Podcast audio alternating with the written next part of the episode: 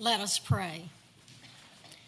God of mercy, you promised never to break your covenant with us. Amid all the changing words of our generation, speak your eternal word that does not change.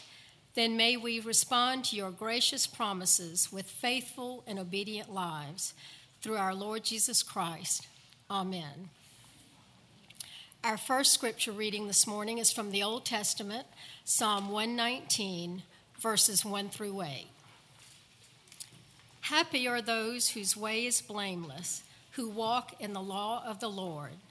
Happy are those who keep his decrees, who seek him with their whole heart, who also do no wrong, but walk in his ways. You have commanded your precepts to be kept diligently. Oh, that my ways may be steadfast in keeping your statutes. Then I shall not be put to shame, having, fi- having my eyes fixed on all your commandments. I will praise you with an upright heart when I learn your righteous ordinances. I will observe your statutes. Do not utterly forsake me. The word of the Lord.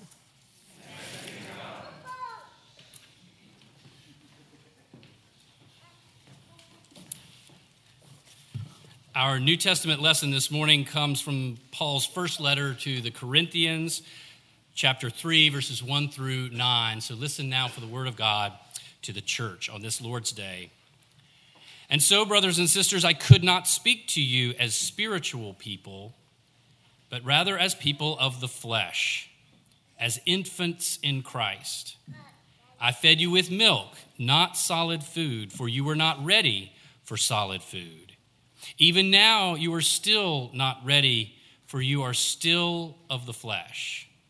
For as long as there is jealousy and quarreling among you, are you not of the flesh and behaving according to human inclinations? For when one says, I belong to Paul, and another, I belong to Apollos, are you not merely human? What then is Apollos? What is Paul? Servants through whom you came to believe, as the Lord assigned to each. I planted, Apollos watered, but God gave the growth. So neither the one who plants nor the one who waters is anything, but only God who gives the growth.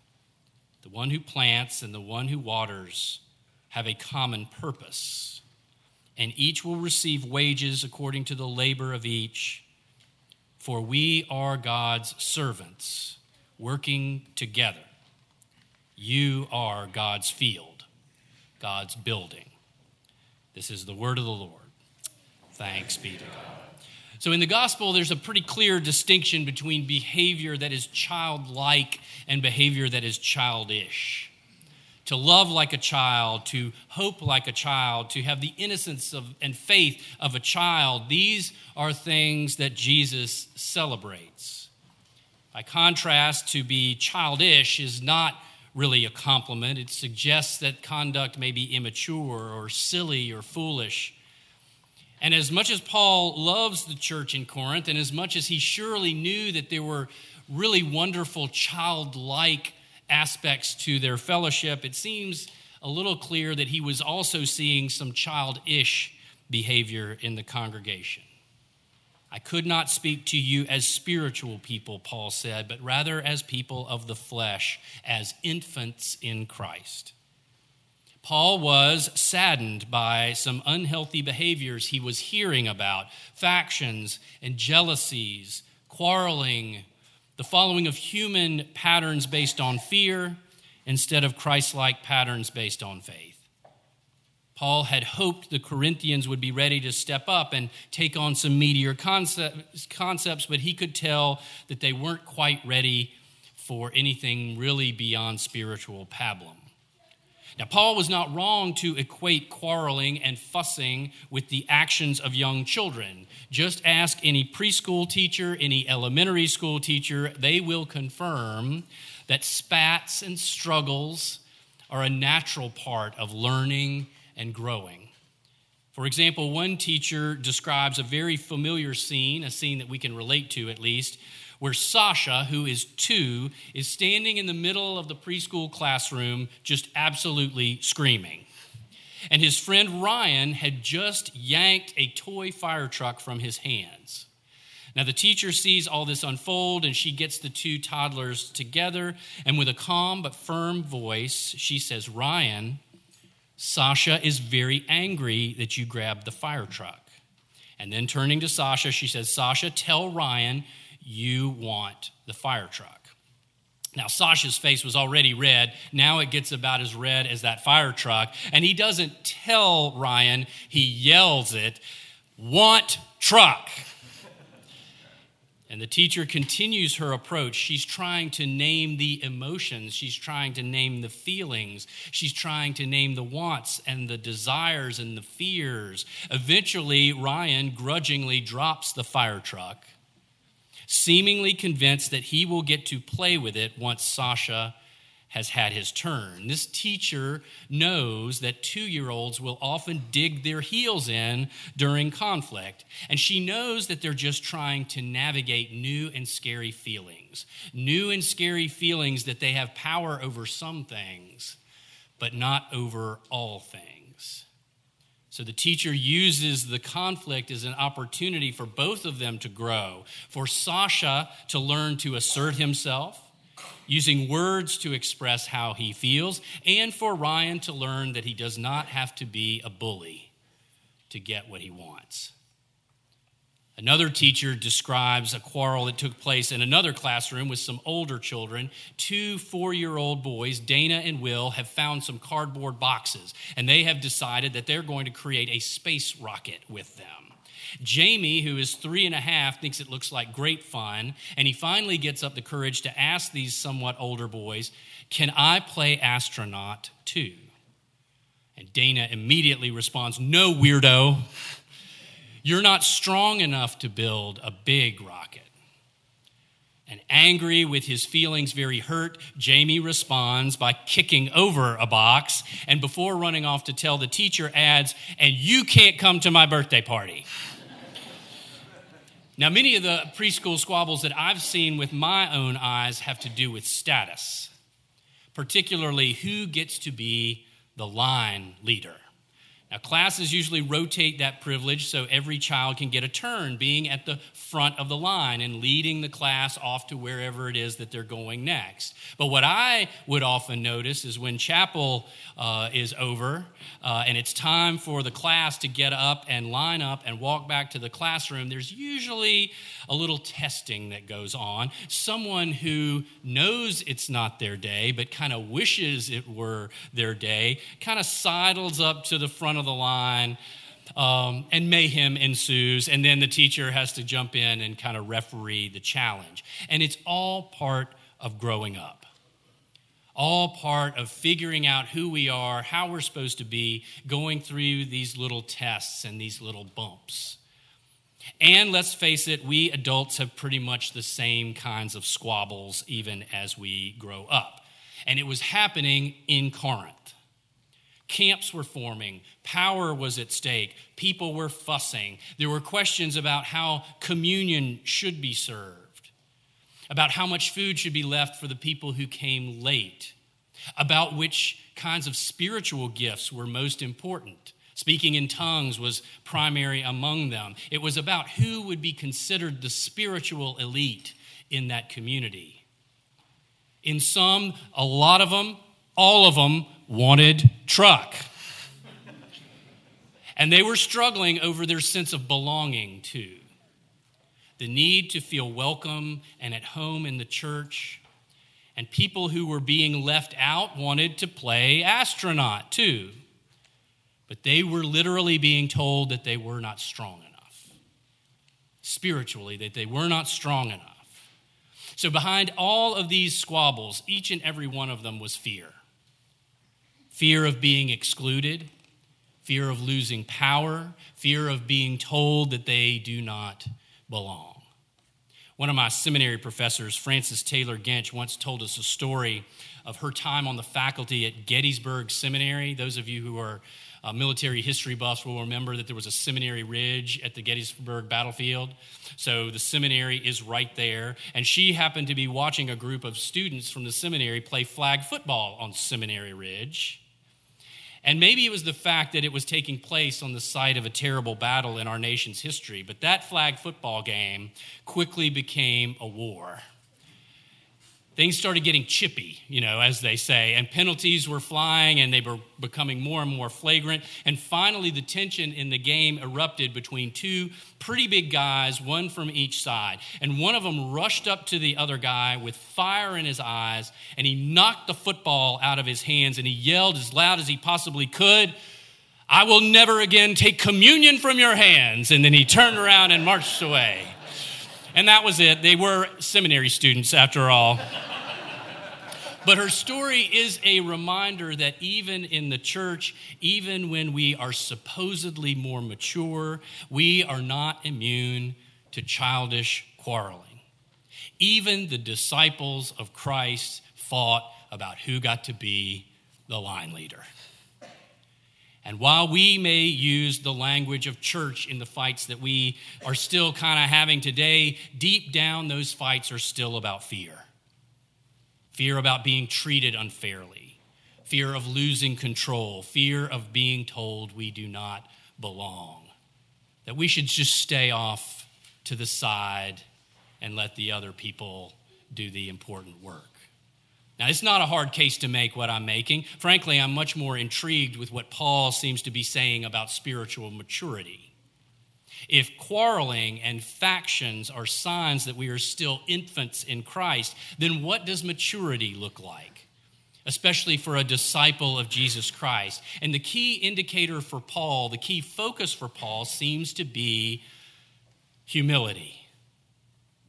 To become mature is to grow in humility. Apollos and Paul were both power centers in the community, but Paul doesn't really want to talk about that. He doesn't want to make very much of that for either one of them. What then is Apollos, he says? What is Paul? Servants. Servants through whom you came to believe, as the Lord assigned to each. I planted, Paul said, Apollos watered, but it was God who did the work. It was God who gave the growth. So neither the one who plants nor the one who waters is anything Paul says, but only God who gives the growth. For Paul, a key sign of maturity is being humble. Humble about our own places in God's work, humble about our own roles, about our own gifts, about our own wisdom, even about our own history and our own experience. We have to remember that God is the one who is making things happen and has always been the one who is making things happen, and that really we are just lucky to be part of it at all. In the sixth century, Benedict of Nursia began a quest for true union with God. It was both an interior quest and a quest that was played out externally in his communities. He would go on to found and lead a number of monastic communities, all of which, in one way or another, followed the path that has become known as the rule of Saint Benedict. This monastic rule, which pointed the way for countless monks and had an indelible uh, imprint upon Western Christianity, contains still to this day practical guidelines for Christian living. And all of those guidelines really do rest upon the foundational discipline of humility which Benedict saw as the opposite of sinful pride. He devoted all of chapter 7 of that rule to humility and particularly to the teaching of Jesus in Luke 14 11, when Jesus says, Everyone who exalts himself or herself shall be humbled, but the one who humbles him or herself will be exalted. And is in what is perhaps the first 12 step program in history, Benedict lays out in that chapter 7 12 rungs, which form a ladder to humility. And in order to illustrate the rigorous way that Benedict sought to instill humility in himself and in his monks, I will describe for you just the first few rungs of this ladder to humility. The first step, he said, to humility is to consciously obey all of God's commandments in Scripture, never ignoring them, always holding God in one's heart. So we get all of that right, and then we can move to rung number two. Rung number two is achieved when we do nothing. do nothing according to our own will, and everything in pursuit of the will of God. When we think nothing about pleasing ourselves and only about pleasing God. Rung number two how are we doing so far? Step three is achieved when we obediently submit to a superior in the imitation of the Lord, just as a monk would submit to an abbot, when we accept completely the authority of a spiritual mentor, trusting that God has sent that person into our lives, and submitting to that leadership willingly and without reservation. And step four is achieved when we, having become so obedient to God's will, are willing to patiently and quietly endure everything that may be inflicted upon us. It doesn't matter if it's, if it's unfair. It doesn't matter if it's absurd. It doesn't matter if it is painful or completely beyond our understanding. It doesn't matter if it hurts our family. Step four is being willing to simply stand there and take it, endure it, and accept it without a struggle, never complaining, never tiring, never giving up. That's rung number four. One third of the way there. Do you need me to go on? I think Paul may be right. We aren't ready to swallow that. We remain in so many ways infants in Christ. And that can be hard for us to hear, but Paul does not say it in order to beat us up or to shame us or to put us in our place or even to write us off. Paul does, however, want to point us down the road and set our feet on a path that can lead to maturity. Paul understood, as Benedict understood, as we have to understand, that a key mark of spiritual maturity is humility. The realization that it's not about us, it's not about what we want, that God is in control and we are not. And like the Corinthians, we are still trying to grow into that high and lofty vision of the church. And we cannot force this growth.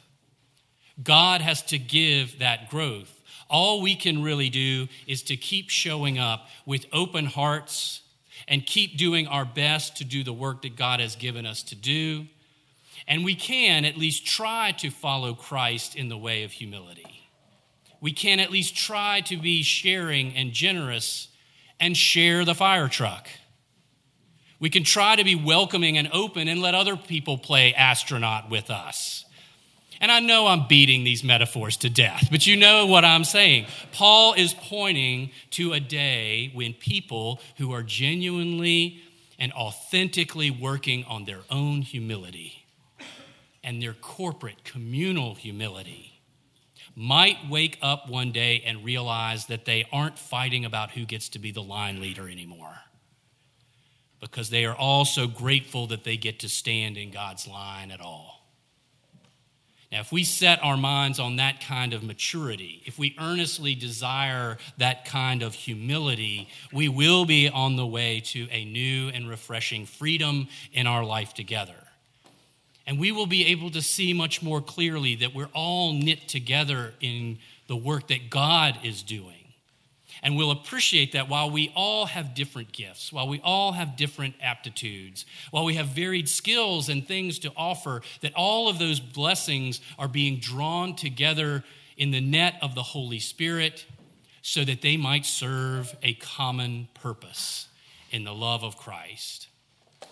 The one who plants, the one who waters have a common purpose, Paul writes, for we are God's servants working together as we seek that common purpose, as we try earnestly to work together with humble servant hearts, Paul leaves us with an image of hope.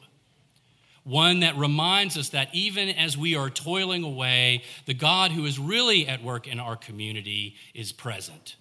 And it's the same hope that God gave to nearly every single one of the prophets of Israel. It was a vision that when God is finished with us on that great day, we will be like a vineyard heavily laden with grapes. We'll be like an arbor of trees planted by still waters. We'll be like a field, growing and producing at full capacity, bursting at the seams with healthy fruit. We, Paul says, are God's field. We are together God's pleasant planting. We're a garden where God is clearly at work, and it's muddy and messy at times. There are parts of it that are overgrown with weeds, but the soil is good because God created it to be good. And God is doing something here in you, in me, and in every church like us all across the world.